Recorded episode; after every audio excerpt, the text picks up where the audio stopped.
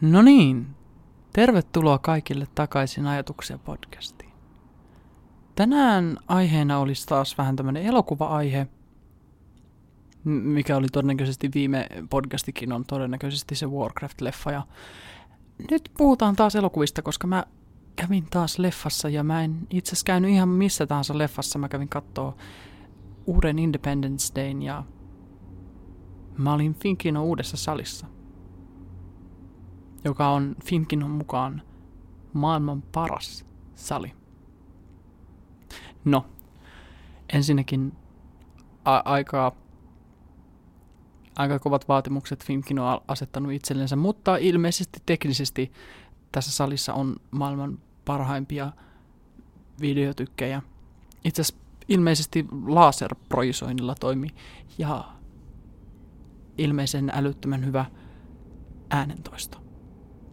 Kyse on siis Finkinon Scape-salista.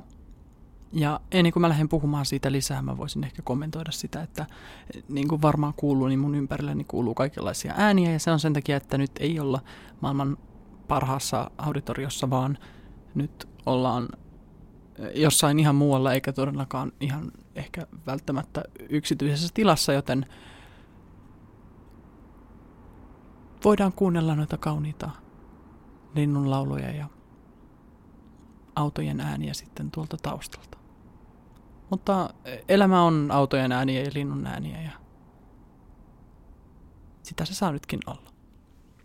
Mä siis olin Finkinon Scape-salissa ja niin kuin mä sanoin jo, siellä oli laserprojektori, joka oli varmasti, varmasti tosi hieno. Mutta mun on pakko myöntää, että mä en mitään valtavaa suurta eroa nähnyt kyllä tähän asiaan. Se oli ihan hyvältä näytti. Mua vähän häiritsi se, että mulla oli 3D-lasit päässä, mikä häiritsee aina vähän. Ja ne, se ei vaikuttanut niin suurelta teknologiselta edistykseltä kuin ne myistä. Suuri laserprojektori, joka näyttää 3D paljon tarkempana kuin ennen. Ehkä. En mä tiedä ehkä mulla on huonot silmät, mulla on huonot silmät, mutta mä en osannut sanoa sitä eroa. Sen lisäksi siellä oli Dolbyn Atmos-järjestelmä, josta mä olin erittäin iloinen sanoessani, että Oi se on ihana oikeesti. Dolbyn Atmos on siis, ää, siellä oli siis 73-kanavainen surround sound systeemi.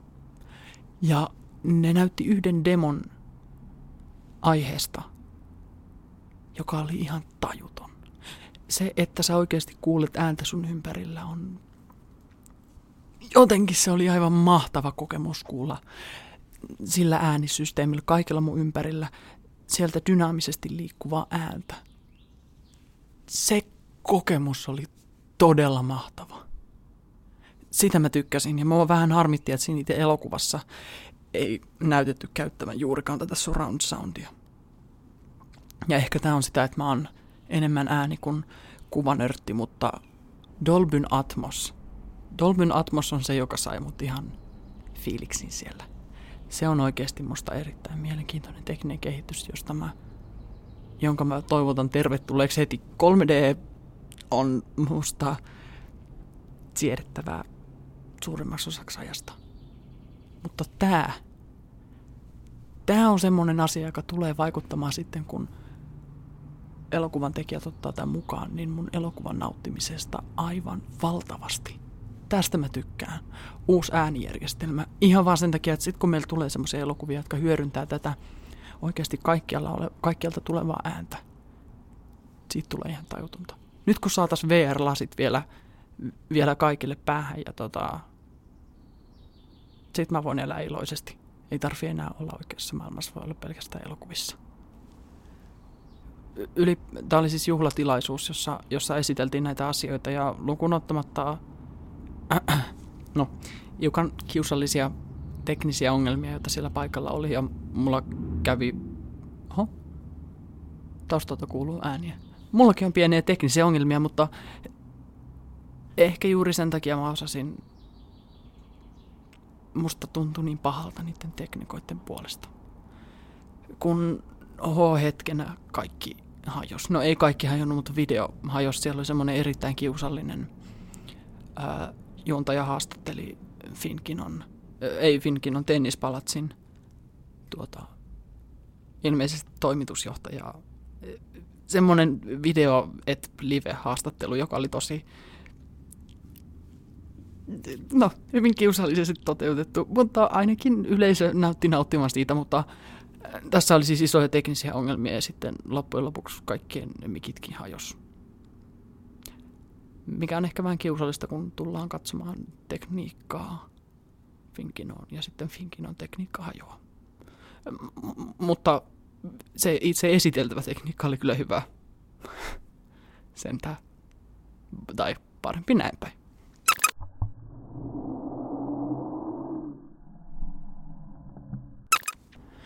Sitten se itse elokuva. Uusi Independence Day. 20 vuotta sitten alienit on ajettu maapallolta. Ää, 96 tullut siis ensimmäinen osa Will Smithin tähdittämä klassikkoelokuva. Tai ehkä vähän jopa kulttielokuva, koska ilmeisesti se on menestynyt paljon paremmin y- yleisen kuin kriitikoiden parissa ja mä puhun tästä elokuvasta nopeasti, mutta tässä elokuvassa, kuten muistaakseni siinä edellistäkin katsoissani, ja tässä huomattavasti enemmän, mua häiritsi lähinnä yksi asia. Mä en saa kiinni tämän maailman säännöistä. Välillä se toimii omien sääntöjensä mukaisesti, mä en vaan saa kiinni tästä säännöstä. Mä en, mä en ymmärrä, kuinka niiden tekniikka tuntuu musta jotenkin tosi nurinkuriselta ja tapahtuu asioita, joita tuntuu musta, että ei pitäisi tapahtua. Mä jotenkin hyvin tietoinen siitä, että näitä ei pitäisi tapahtua.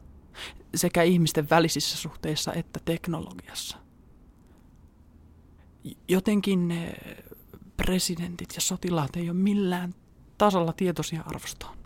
Ja fine, tässä maailmassa niin ei ole, mutta jotenkin tämä koko tämä yhteiskunta rakentuu mulle tosi kummallisesti. Ja sitä jotenkin tiedostetaan, että me ollaan jossain omituisessa rinnakkaisulottuvuudessa, jossa, jossa mikään ei jotenkin toimi järkevästi. Mä en tiedä, onko se huonoa käsikirjoitusta vai, vai ajatteleks mä jotenkin maailmaa vaan tosi eri tavalla kuin ne käsikirjoittajat ja se ohjaaja. Mutta on se myös mahdollista, että tämä on vain tämmöinen elokuva.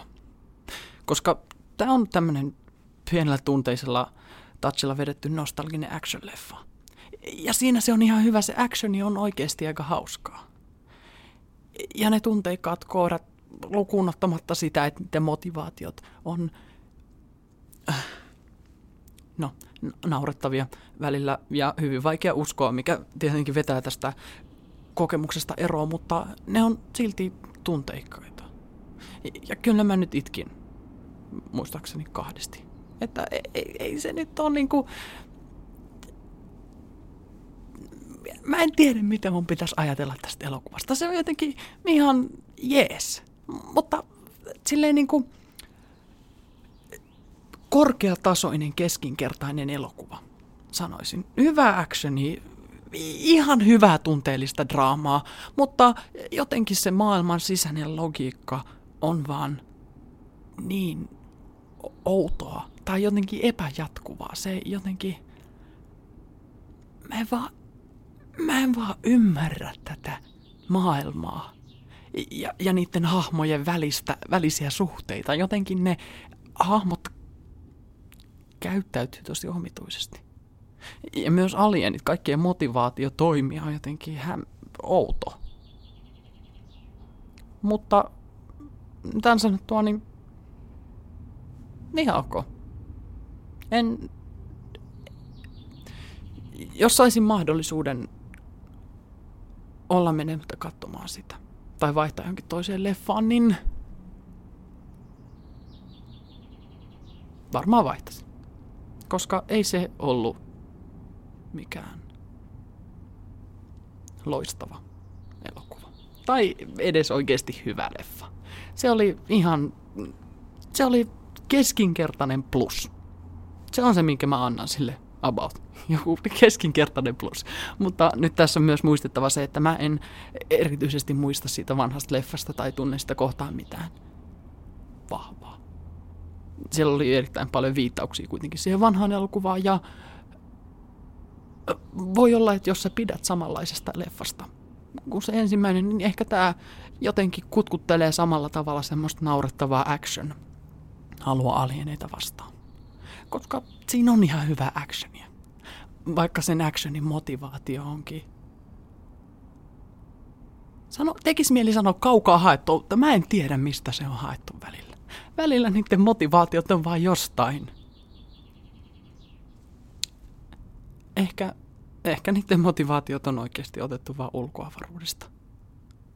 Ja tähän omituiseen vitsin kaltaiseen kanettiin on hyvä lopettaa podcasti siitä, miksi Dolbyn Atmos soundsysteemi Scape-salissa on taivaallinen. Ja miksi se elokuva, jonka mä katsoin siellä, oli hyvin keskinkertainen ja projektori, jolla se projisoitiin eteen, oli todennäköisesti hyvä, mutta en osaa sanoa, mutta Dolbyn Atmos. Oh my god.